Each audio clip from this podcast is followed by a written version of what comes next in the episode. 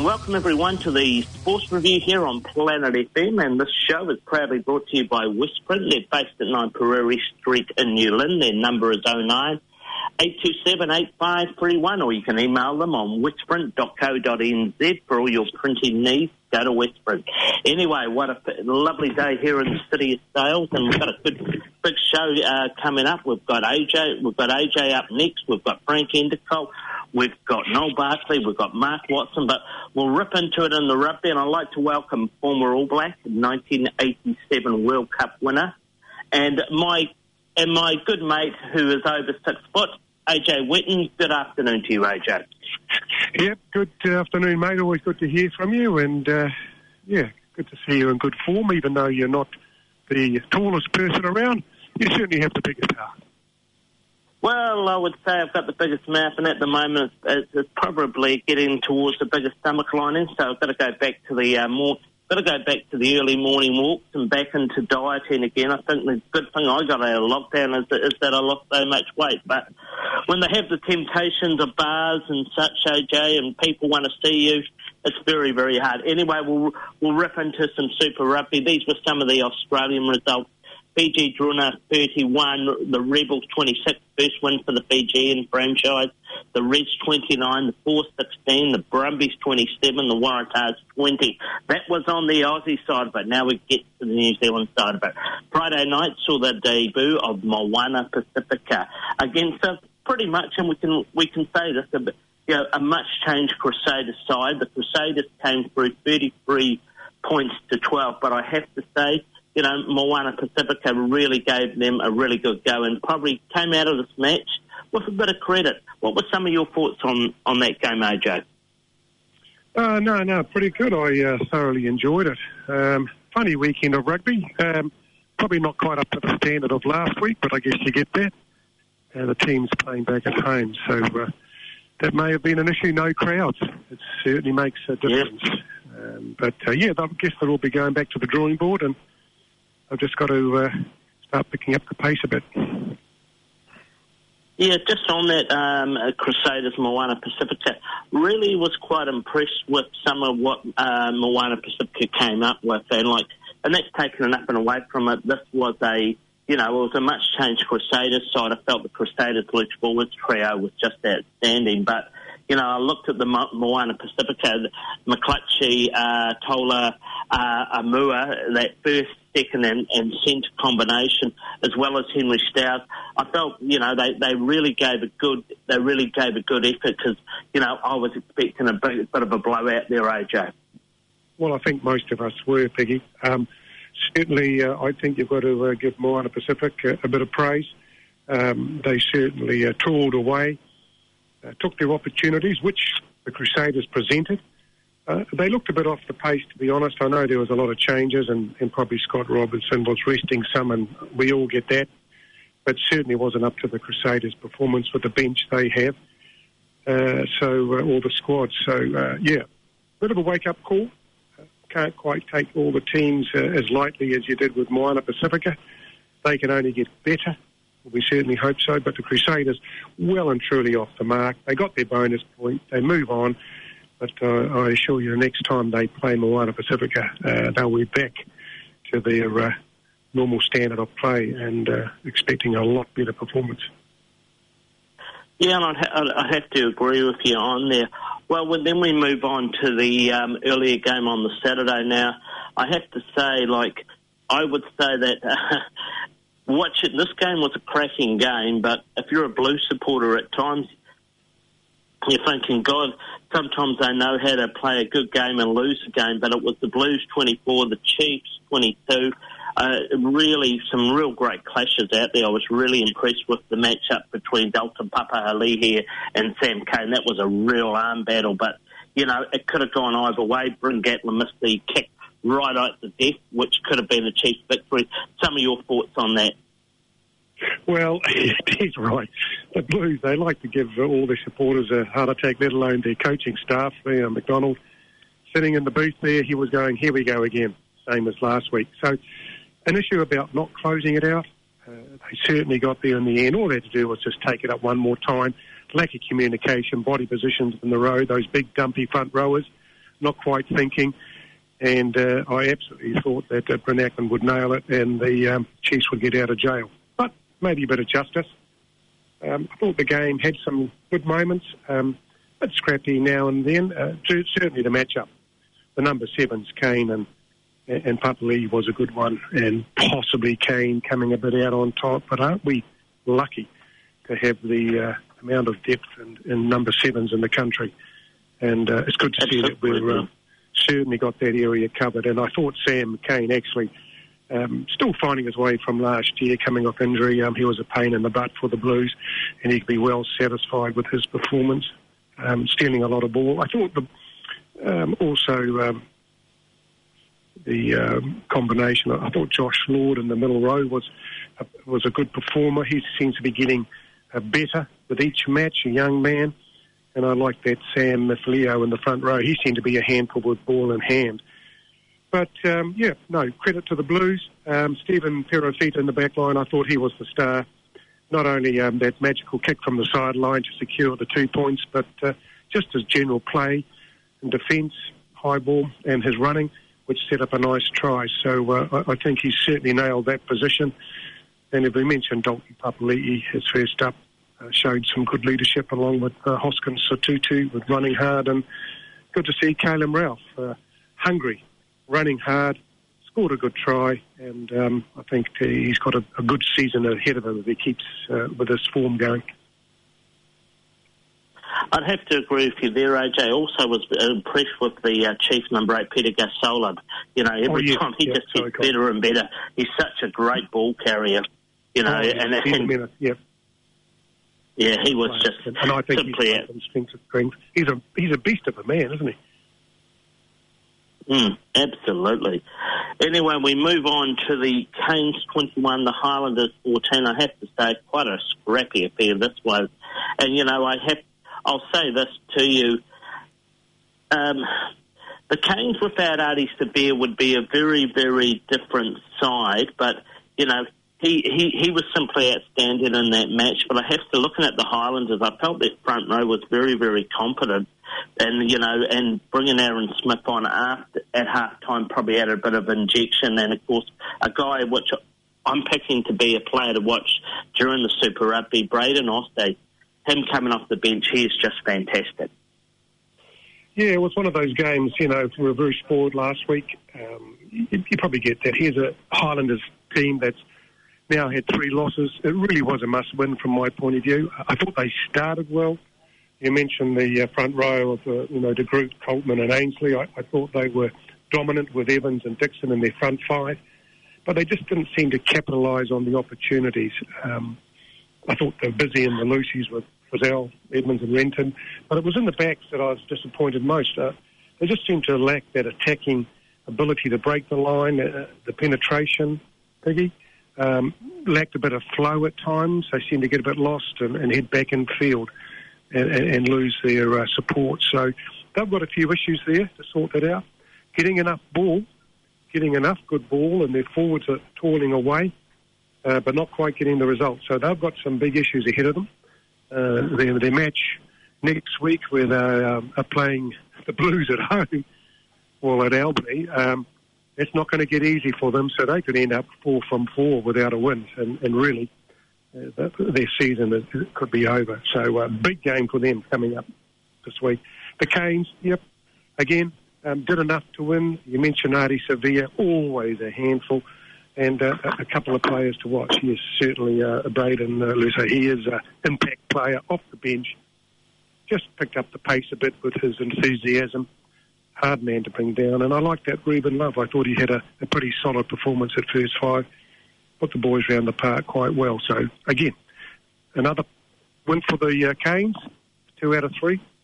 I'm pretty sure they'll take that gladly. Yep, and I have to say, well, we've got a couple of real crackers on our games on the New Zealand side. Obviously, we've mentioned the Friday game, the Blues versus the Highlanders, and you know, I can I cannot see the Highlanders upsetting the Blues. I could be wrong, but you know, I think they're they're just lacking something within their backline, like whether they have a you know, a real good midfield player or somebody that can break open that game, and they seem to. They don't really seem to have that intensity. The Hurricanes versus Moana Pacifica, well, I think the Hurricanes will make a few changes, but, you know, they have to be favourite. But this Saturday game looks like it's going to be a real humdinger. The Crusaders versus the Chiefs, and, you know, I think that's going to be a must-watch, AJ. Oh, no doubt about it. The big game on Saturday night. 7.05 uh, in Christchurch, so that's never easy for any visiting team and the Chiefs uh, go down. But they have a good record, so uh, I think they've got some confidence, um, and they'll go down there thinking they need to win this match also and, and, and start putting a line in the sand. They've got the team to do it. They've got the big boys up front. They've got some exciting backs, and if Sam Cane produces that performance again, he'll be certainly giving them some uh, quality ball to work off. Yep, I, would have to agree with you there, AJ. I think it's going to be very, very interesting. And, and whether the Crusaders, whether they start, whether they start with Mo'unga, he did come on, he did look a bit off the pace, but what changes the Crusaders will make from this week to last week, it'll be a totally different side. And I think yep. this one, you know, I, I, I'm, I'm, I'm going with the Crusaders on this, but I don't think there is going to be much between these two teams. No, it'll be worth uh, watching on telly at 7.05, that's for sure. Certainly will, AJ. Well, as as usual, it, it, it, was always a great pleasure to have a quick chat to you on, on a uh, on a Monday, and of course, big week ahead for, for yourself. And of course, we'll catch up uh, next week. Now, when you when you're back in uh, my part of the hood, um, I'm definitely taking you out for a few drinks, and yes, I will be putting into the pocket, which is, might sound a bit unusual, but and I'll be shouting you, taking you down to a bar on to a bar that's named a shot after me. So, so I feel that I must do that. I look forward to mate for you going to your pocket will be a treat. And, and just on a sad note, uh, I know we're rugby people and all sports people, but the loss of uh, Shane Warne. I mean, uh, I, I like my sport, like my cricket but uh, also Rodney Marsh, I guess, a, bit earlier for some. But Shane Warne, what a tremendous cricket player. Oh, he yeah. uh, came along with his spin bowling, and we're all mesmerised. And uh, even myself have watched uh, him in action and a character off the field. I guess we could all relate to, like the beer and a, a young man on his journey. So uh, just want to pass on. Uh, my regards and condolences Absolutely, to his family and, and yeah. close friends. a tragic loss not only to uh, the cricket and cricket fraternity, but to uh, sport in general. He was uh, just one unique individual.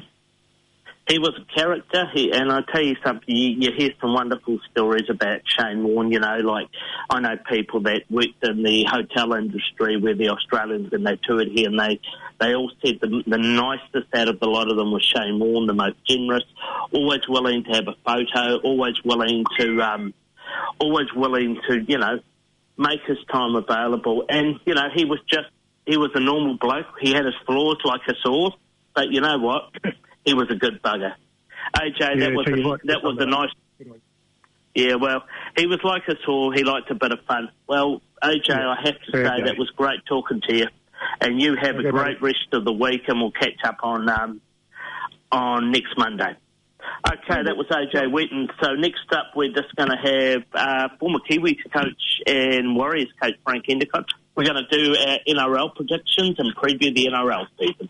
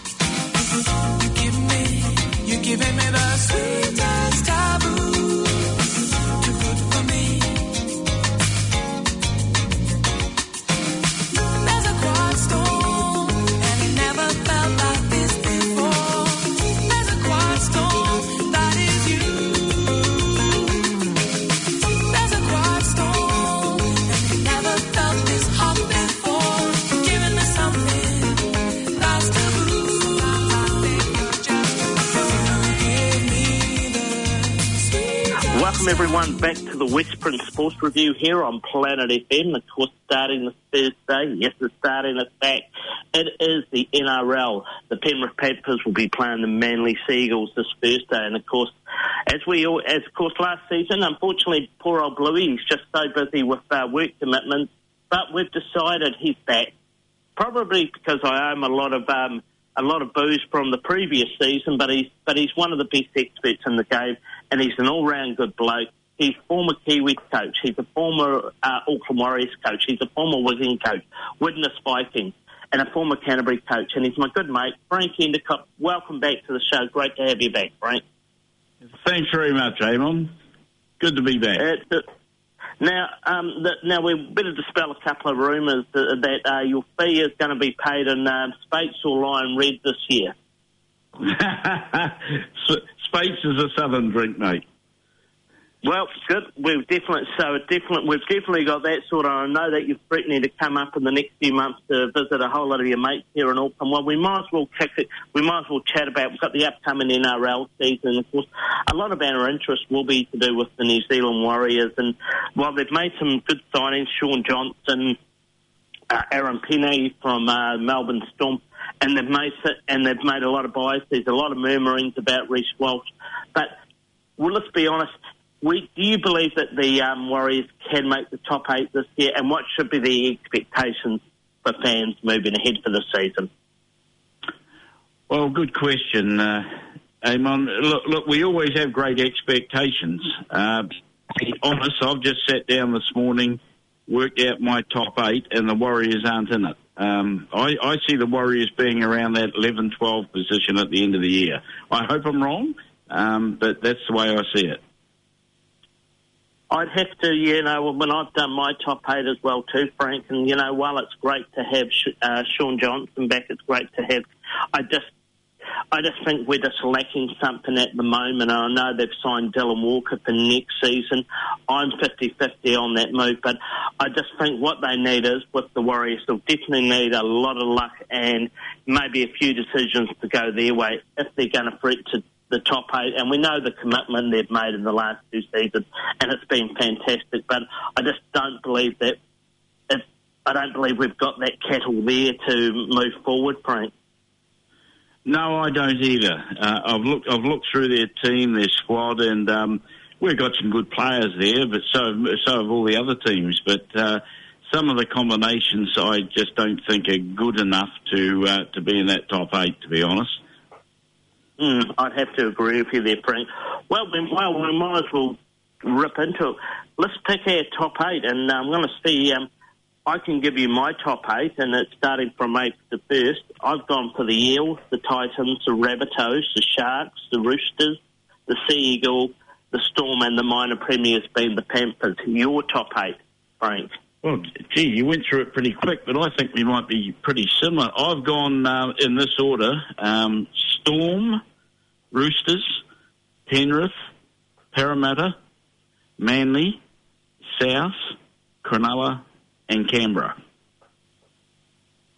Yeah, Canberra, Canberra look an interesting tonight because a lot of the pundits aren't actually saying they're going to make the top eight, but that Canberra side, they've got a, still got a, a bit of talent there, and you know they've got players that can break open a game, and it's, going to be very, very interesting to see how Ricky Stuart, you know, any team that Ricky Stuart coaches, you, you never doubt them because you know you, we all know what Ricky's like, what a great competitor he is and you know you, you, you couldn't go past that. But you know, looking at who's the finalist, and I have to say, like you know, both of us love the way the Melbourne Storm play, but this great side is is breaking up. Um, a, a, few players are heading towards the Redcliffe Dolphins.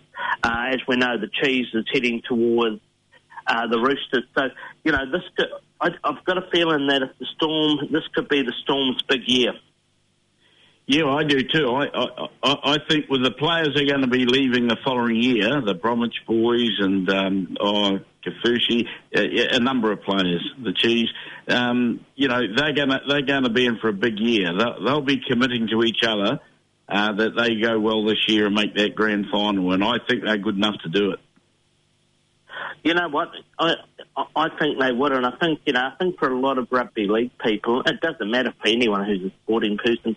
You know, this is going to be probably the end of one of the great rugby league teams of of of of the last uh, five to six years. You know, and there's still rumours going around that Craig, this may also be Craig Bellamy's last season at the Storm as well, which would be a great tragedy because he is one of the best. He's the best coach in the game. Uh, without a doubt, um, I agree with that. Now, that, that's going to be a big call if uh, Craig actually sticks around for the following year and resigns because he'll see all those players missing, uh, and he'll know it's going to be a hell of a hard job to take on after that. But um, where's he going to go? I mean, I, I see that. I see with the signings the Roosters are doing that they're going to be the side to beat over the next few years. I would I'd have to agree with you, Frank, because I think they've just they brought well off off season, and you know when we talk about our top eight, you know, you know the Roosters, you know, like everyone's talking the Storm, the Panthers, possibly the Rabbitohs, but the Roosters, you know, you know they're, they're definitely a sleeper in that top eight, and and the next couple of years they're going to have a very very strong side there, Frank. I think without a doubt, and I think they're going to perform well this year, barring injury. Like they had a terrible year last year, uh, but look where they finished. They still competed. Uh, I've, I've got South dropping down to about sixth position, number six this year. Um, but I see the Roosters is going to be the, the number one team for um, you know the next three, four, five years to come.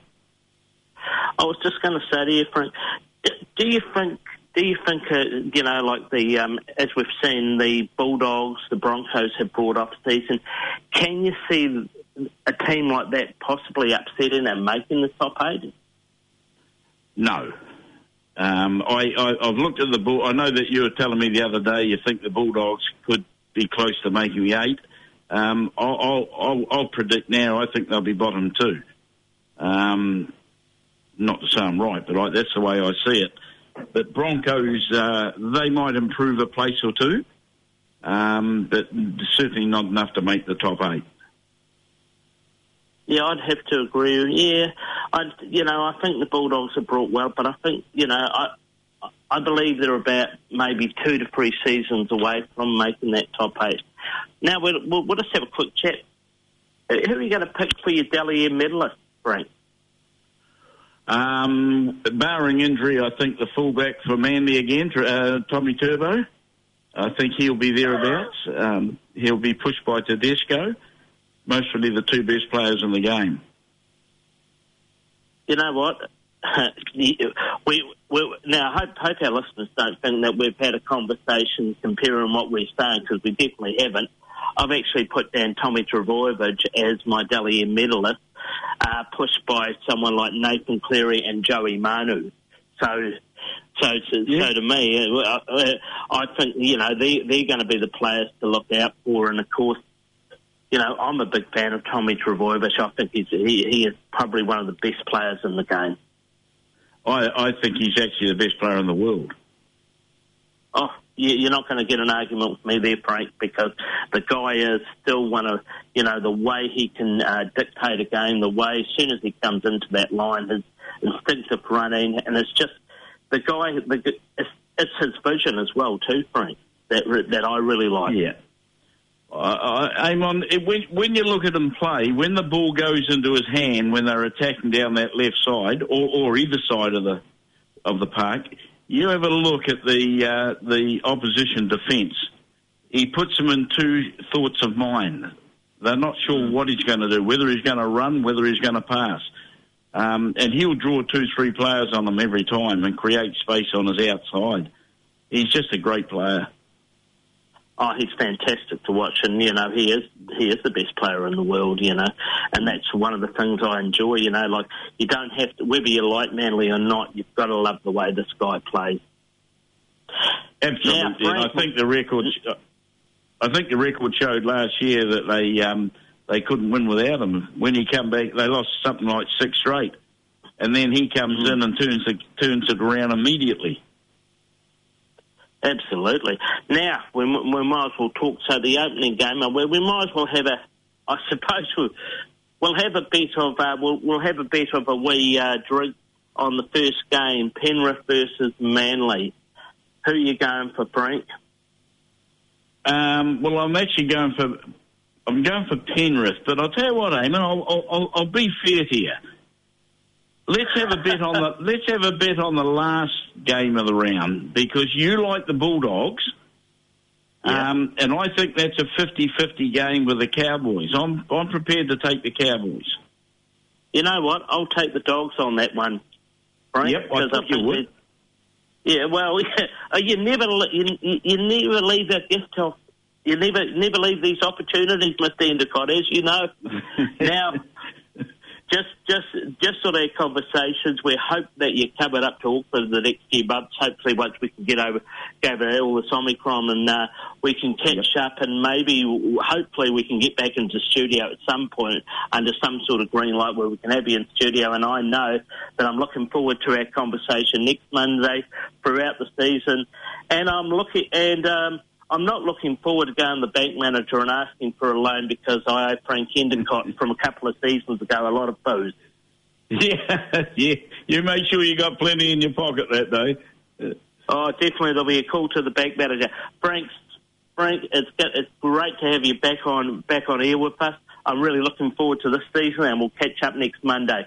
Ladies and gentlemen, that was Frank Endacott, former Kiwis coach, and and you know, and a real good expert of the game and a bloody good bloke. Okay, we'll play a bit of music, and next up we'll have former white Noel Barkley. We'll be talking a bit of BPL. Who I am, what I do. And I was gonna lay it down for you. I tried to focus my attention, but I feel so ADD. I need some help, some inspiration. Not coming easily. Trying to find the magic,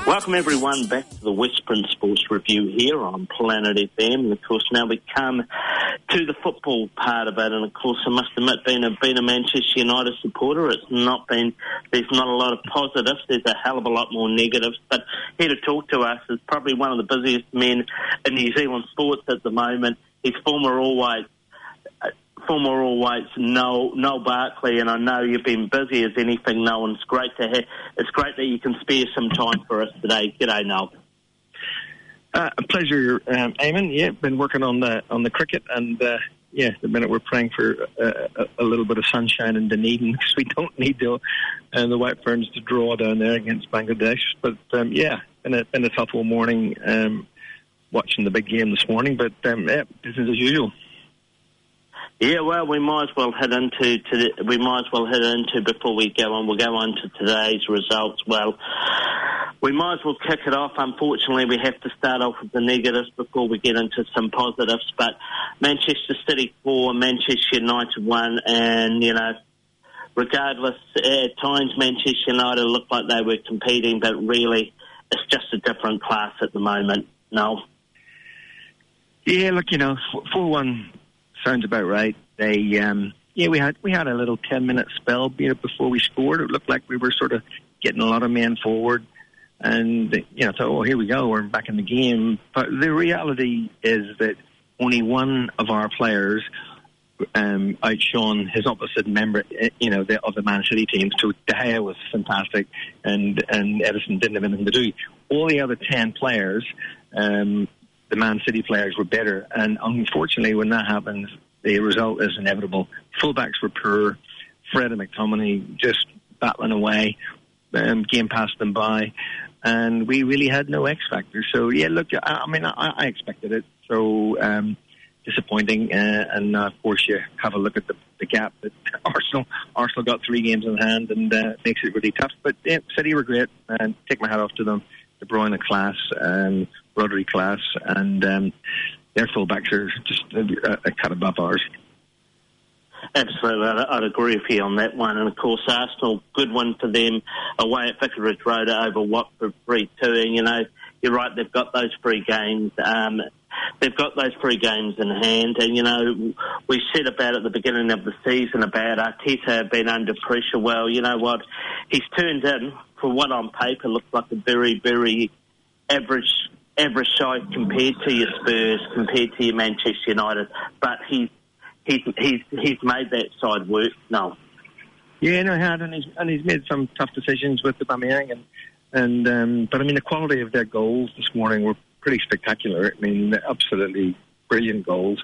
Um, you know, three one, and Watford got back in it, but it didn't really reflect the game. And um, yeah, I mean, three games in hand. I mean, one of the games were against us, so that gives us a bit of hope. But um, yeah, we got some tough games coming up, so you got to think that um, they're absolutely in the box seat, especially with Wolves. Um, sort of losing and, and, and so on, and uh, Spurs, who knows how they go tomorrow. But yeah, it's uh, he's a he's a very happy man, Arteta, and for a guy that was going to lose his job if he lost another game, he's now pretty much cemented that top four place. He certainly has, Noah, and he, and he should be congratulated if he if he makes top four. You know that's a great effort because they were towards the bottom early part of the season. They were towards the bottom three. Okay, we move to the Saturday games. Liverpool one, West Ham nil, a very very good game. Chelsea four, Burnley nil. Just some of your thoughts on those two games. Well, those games could have been completely the, the the opposite way. I mean, um, Burnley missed three or four good, really opportunities in the first half. Should have been leading, and then obviously fell over. Um, so Chelsea just sort of ground them down. Uh, again, I'd, I'd say that Liverpool, despite their, you know, it looks like a solid win, but um, honestly, West Ham had so many chances. It was like screaming out for I mean, just a slot one, and uh, yeah, I think Liverpool got away with one there, um, and West Ham again. That doesn't help them in that top four in that top four race. It, does, it definitely doesn't help them, and of course, um, you know, I think that puts in, you know, for Manchester United and West Ham, I don't, I cannot see them even at this part of the season make getting that fourth place. I think it's a shootout between Arsenal and Spurs. We might as well talk about the other games. Leicester one, Leeds nil. Leeds are definitely heading towards that relegation battle. Newcastle two, Brighton one. Well, Newcastle, you know what? They're, they're winning and they've been there on a good run. Villa four, Southampton Nell, some of your thoughts on those games? Well, there were there were three absolutely cracking games. Villa with Coutinho just pulling the strings, um, absolutely smashed Southampton. You would have expected better from Southampton. They've been really in a better form, so that was I mean that was that was great. And they were, you know, obviously they've got Watkins and Ings up front, both playing, both scoring, which is which is good. Um, Newcastle, they, I think they've done enough now. They're sort of almost mid-table, and they've had a bit of a run of wins. See, Woodsy sort of set up the first goal, which was good, and uh, I think they're they're pretty safe. The the, the, the game which was t- tragically unfortunate for Leeds was, of course, against Leicester. They absolutely murdered them. Um, it was honestly there was they had so many chances and they should have won that game three or four, um, and Leicester get one chance and. and Harvey Barnes sucks it away. So yeah, really, really unlucky for Leeds. They're now right in the mire of the scrap. Um, but I think they're good enough, um, and. You know, this coach obviously went and, and improved a lot of things because they created lots of chances and, and didn't cough up four or five at the other end. So to just got to take the positives from that. And of course, some of the, the other two games over the weekend, Brentford really, I think they're, they're pretty safe. Three-one win over Norwich, who who who more or less we can say they're they're, they're going to be relegated. Crystal Palace, solid uh, two 0 victory over Wolverhampton Wanderers. Yeah, and and again, I mean, Norwich losing at home wasn't a total surprise. Toney, who, who scored a hat trick, and he was absolute handful, and uh, he, he looked good. Brentford are safe. Um, yeah, the other game was, was really interesting. I mean, Wolves, were very disappointing um, because they had it all to play for, and um, Palace have just got better and better under Vieira, who, you know, he was a bit of a head as a player, but seems to be a very easygoing, mild-mannered coach, and he's getting the best out of the team and actually playing decent football compared to what they used to do under um, Roy Hodgson who really just defended and sort of hit on the break. So yeah, big big things happening from there, and they're good to see them getting up the table. Absolutely. Well, we might as well move to the A League, and of course, um, it's pretty much the end of the season for the Wellington Phoenix uh, women's A League side, but they lost 2 1 to Perth. They're probably going to finish bottom. They've had a couple of wins, which has you know, been encouraging, but, you know, I, I don't think the expectations were high for for the Phoenix in their inaugural season in the W League. But is there is there is there there's some positives to take out of this season them? No? Yeah, absolutely. Um, and it, it, it, it's a project, you know. It's Project World Cup 23, and professional professional athletes at a young age getting a, getting an opportunity to play against better opposition, um, tough away games, um, traveling, all that sort of stuff that they've never been experienced with before. Um, some players definitely standing out, um, and you know they've still got a year year and a half to to that event, and um, I would would think that um, some of those kids who will, will, you know, they're at that age where they, you know, years a long time in terms of development, and um, I really hope that when they come back, they can be nurtured, and some of them can break into what is to be fair, a fairly aging squad with the football ferns, and um, I would I would see eh, some opportunities for them. Hopefully, the coaches across across the good players. I'd have to agree with you. And it's not only about 2023; it's also about 2027 for the next World Cup as well too. So, so sorry, just had somebody come past at the door, but uh, just at home doing this. But you know, I think that's really important. Of course, for the Wellington uh, Phoenix men's team.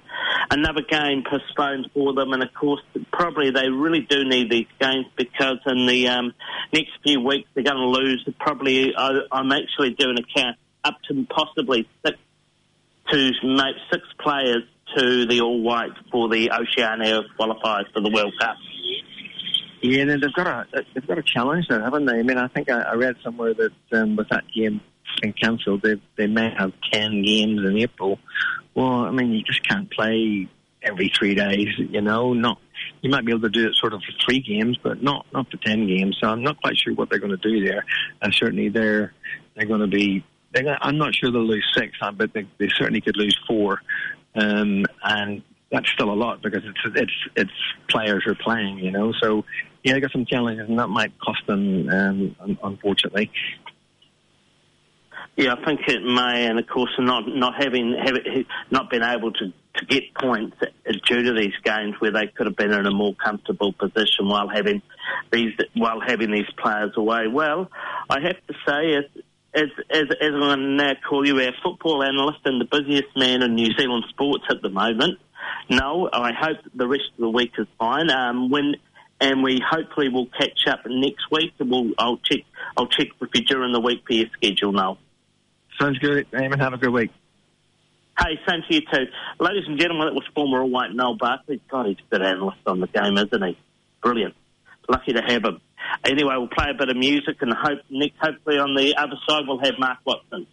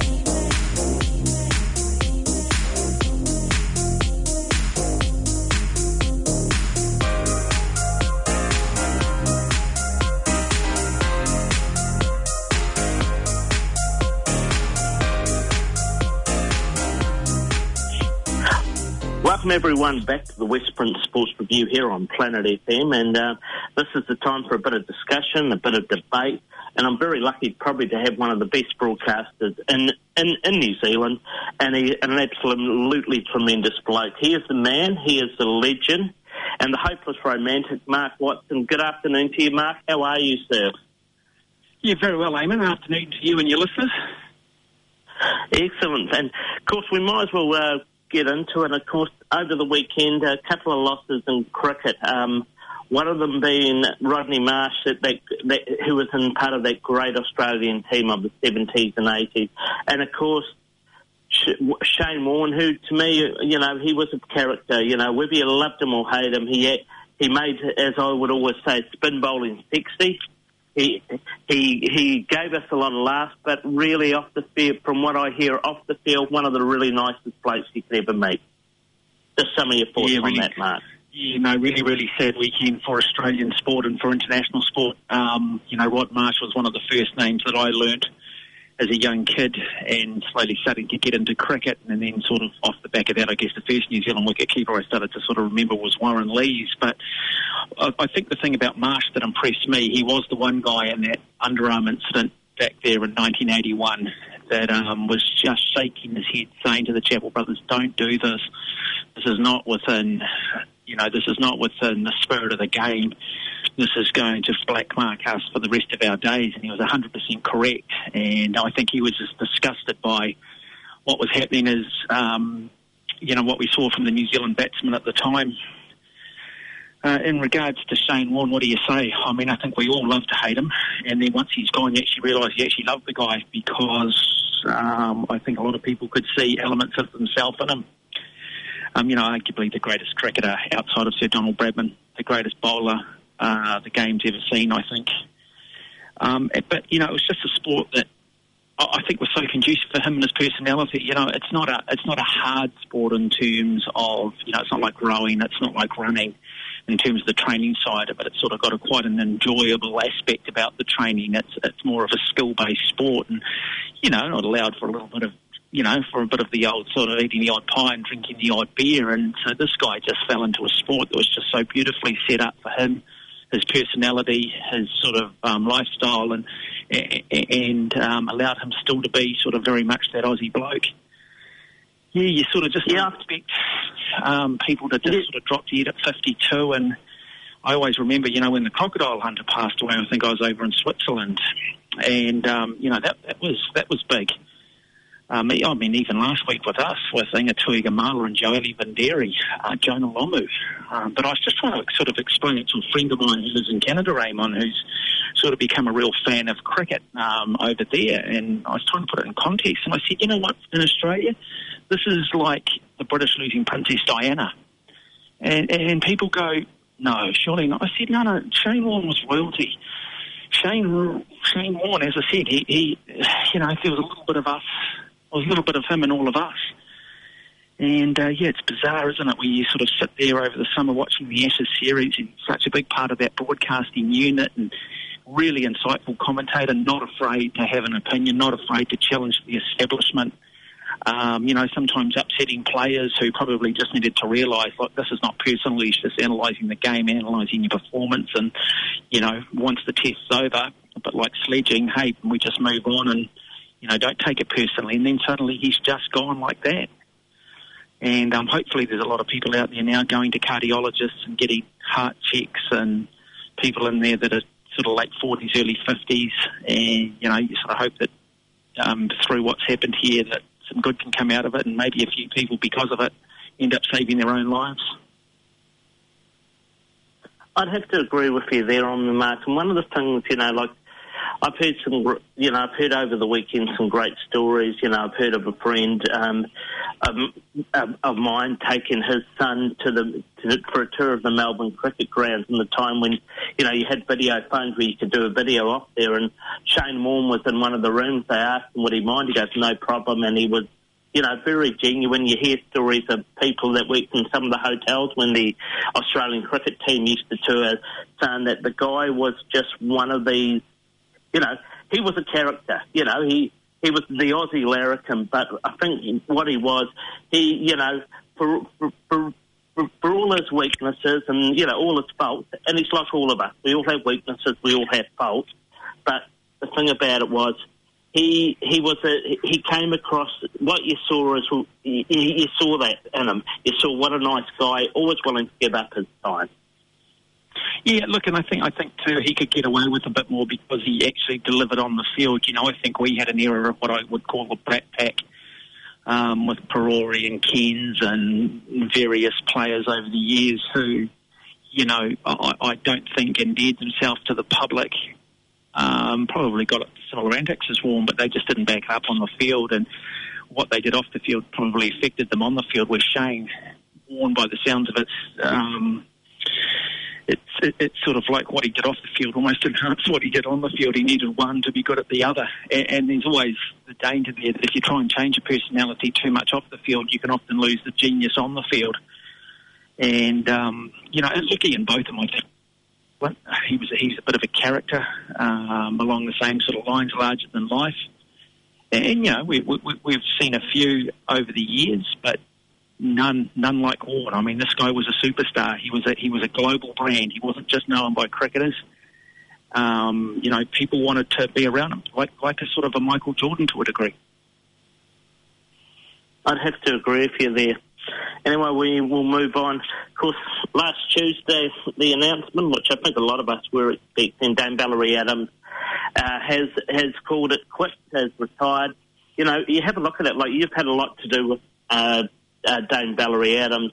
She's going to go down as one of our greatest Olympians of all time, probably one of our greatest athletes that has ever been in New Zealand. You know, and while she has been at times controversy, at times, I think over the years we've seen a different side to Valerie. What were some of your thoughts on Dame Valerie Adams? Yeah, look, I was very lucky. I called her um, Commonwealth Games gold in Delhi in 2010 for Sky Sport. I was there in the Olympic Stadium in 2012 calling that what ended up being a gold medal, but at the time was a silver medal because of Ostapchuk. Um, you know, I was called it with Keith Quinn in 2016 when Michelle Carter beat her for the gold medal off the very last throw. Uh, equally two at the Commonwealth Games in the Gold Coast. So, look, yeah, I've got a little bit of a connection, mainly through, um, I guess, putting a frame around some of her achievements um, from the point of view of a commentator. Yeah, look, I mean, she has inspired a generation of Polynesian athletes, particularly in Māori people. And I think we've seen this young um, at the moment who finished sixth at the Olympics and had a breakthrough performance at the Nationals over the weekends of 19 metres. You know, she's part of the legacy now of Valerie Adams. Um, I also genuinely believe Tom Walsh is still a legacy of Valerie Adams. You know, if Valerie Adams, a, a, a girl from Rotorua, can go and take on the world and stand on the highest step of the Olympic dais, then there's still a message in it, isn't there? It doesn't matter where you come from in New Zealand, if you want it enough, you can still achieve it. And, and even in a world which is pretty murky, you know, with drugs and stuff these days in sport, I was trying to think about where she sits in regards to overall athletes in New Zealand. It is a hard one because, I mean, look, shot put throwing, let's be honest, it is still a bit of a minority sport. You don't see a lot of people doing it on a Sunday morning, do you? Um, you've got to be a certain body type to be able to sort of really get into it. But the fact that she has won two Olympic golds, um, an Olympic silver, four World Championships, four Commonwealth Games gold, um, you know, I, I, I was thinking about it and go, you know, you, you're going to go Lisa Carrington probably first, and then in my opinion, I'm probably going to put Eva Swindells and um, Erin Baker, uh, the legendary Ironman triathlete, just by the sheer nature of what involved in that sport, and in fact, she won Hawaii a couple of times. And then I think probably Valerie sits in there, so certainly inside the top four, five female athletes of all time in this country. I would say, yeah, I'd, and I'd say she'd be within the top 10 and possibly our, our top athletes. You know, we look at our top Olympic athletes, like, well, Lisa Carrington holds a record. We, you know, we, we can't deny the great late Peter Snell with some of the achievements which he has yeah. done at the Olympics. And I think one of the things is that I did notice about her is, is that, you know, I think, you know, speaking to people that, that had, um, that were in the media, and at times she could be, you know, probably not the easiest person to deal with. And she, but I think in the last few years, she, you know, I think we saw a different side to Val, as you probably would have noticed when we were at Tokyo last year. She was she was relaxed, like Valerie Adams, the old Valerie Adams getting a bronze medal. She would not be happy, but she was relieved that she could still be that competitive, Mark. Yeah, and I think the, the weight of expectation was off. I think everybody knew that after she had a couple of children and a few injuries and stuff that and, you know, I think her form going in was suggesting that she was only ever going to throw sort of in the 19 metres, which was never going to be enough to win gold. But look, I think as you get older too, you, you, you mellow, you start to realise that you've got to be, you know, you've got to endear yourself to the people, that you can't take yourself too seriously. And I think sometimes, and certainly I'm not, I'm not saying this was the case with Valerie, but I think sometimes when you're a young athlete, you get a few people around you, and I think a lot of athletes at times – you know, can get a little bit ahead of themselves. But look, the dealings I always had with Valerie, um, yeah, no, I always found her very approachable. I found her, um, yeah, no, she's always prepared to take the time and do the interviews and do what was asked of her. Uh, you know, a lot of us don't actually realise sometimes the demands that are on these people, and we do expect everybody to be absolute angels and to be the nicest people in the world. And sometimes to be a competitor, you've got to have a little bit of a ruthless streak, and you've got to sometimes be very a little bit self-centred or a lot self-centred. Yeah, but yeah, I'd have to agree with you, Mark, because you know, you know, sometimes it's the old thing. You can be the nicest guy in the world, but you've still got to have that the nicest person in the world. But you still got to have that. You've still got to have that. You know, that little bit of self-centeredness, that little bit of arrogance, because you, you're in a competitive sport, and to be the top, you've got to have that competitive edge. I mean, you've only got to look at Novak Djokovic. He hasn't really sort of endeared himself to the public like, say, Nadal and Federer. But I mean, if he was a New Zealander, you'd sort of look past the, maybe some of the flaws in his personality and be just really proud of him as a New Zealander with what he'd achieved in the game. So, know, sometimes you've got to be a bit careful what you wish for. I mean, Danyon Loader never really endeared himself to the public. He was a little sort of, um, um, you know, inward looking. He was a little awkward, um, very insular, but what a genius in the pool. Yeah, and I think that I, I always believe that, and this is just my opinion. I felt I felt that poor old Daniel was treated. You know, he wasn't really he. He, he, he was very media shy, but I think he, you know, I think we, we we've just got to look back at a guy like Danyon Loader. He was very quiet, and you know, like you have a look at his life after that, after winning those uh, double gold medals in Atlanta. It wasn't easy for him either, and I think you know, I think it'd be interesting to one day actually, for someone to actually get a story and, and have a chat to him what happened after that. Yeah, I mean, I'm going to sort of digress a little bit here, but I do find it sort of strange that Valerie Adams can get knighted and that suddenly we've got Sophie Pascoe being knighted and we've got Dame Valerie Adams um, being knighted um, and, and, clearly Lisa Carrington, I mean, as well. And you go, well, look, what have they really, really done? Um, outside of their uh, sport and their spare time in terms of using their name and reputation philanthropically. I'm not really sure they've done that much, to be perfectly honest. And so I cannot understand. So basically, they've been knighted for their performances. So how does Danyon Loader only get the lowest form of Queen's Honour? Why isn't he knighted? I mean, two gold medals in the pool, I'm sorry, almost um, surpasses those athletes that I've just mentioned, you know, I'd almost argue that it's tougher than what Lisa Carrington's achieved. You know what? I definitely agree there, and I, you know, you know, Mark, I've actually, you know, when I look at that, you know, I, I look at that. If this had been, say, Australia or Great Britain, he would have been given the highest honour for being a double Olympic medal medalist. And the other thing too is people tend to forget that Danyon Loader is still involved in swimming he's still he's still involved in coaching, coaching and mentoring. And you know, I think he's really, you know, I think at times I think this country owes him owes him a, a, a lot because he's done a lot for this country, and he and especially when it comes to swimming. Anyway, we yeah, might as well move on. No, no, no but. Just, just, just on that thing, the thing that also annoys me a little bit, we get a lot of these media outlets who are consistently virtue signalling, you know, picking up organisations for not having gender balance within the workforce or having the right representation in, say, the makeup of a board or not giving women enough coverage, etc., etc. And, um, you know, a lot of this sort of, I don't know, some people might describe it as wokeness or whatever, uh, whatever people might think about it. But yet, you know, here it is. Suddenly, the Paralympics are on at the Winters. We've got athletes winning gold medals, and they're barely getting any billing by these same media organisations who are more than happy to build news stories and make and, and create editorials around others for not being um, or you know not showing enough equality in the workplace or the way they do things or the messages that they're communicating. And I just find it complete and utter hypocrisy from our media. You know, they, these are Paralympics. If they're true to their word, should be front page billing, like Lisa Carrington, and yet you know, they're not really getting the coverage, are they?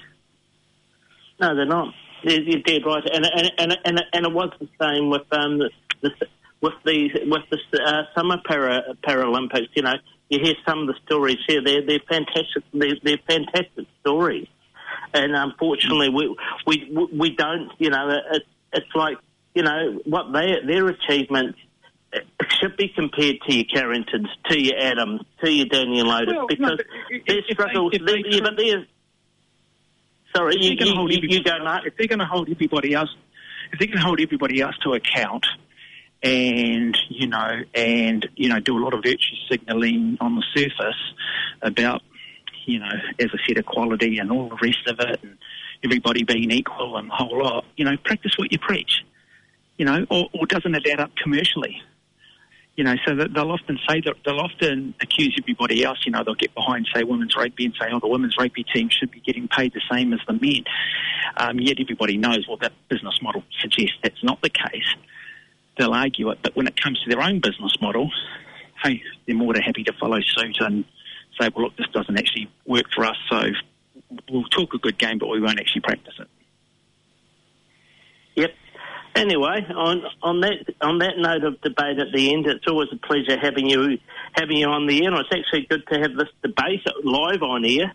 Uh, we're just about to wrap up as we're heading towards uh, a minute to go.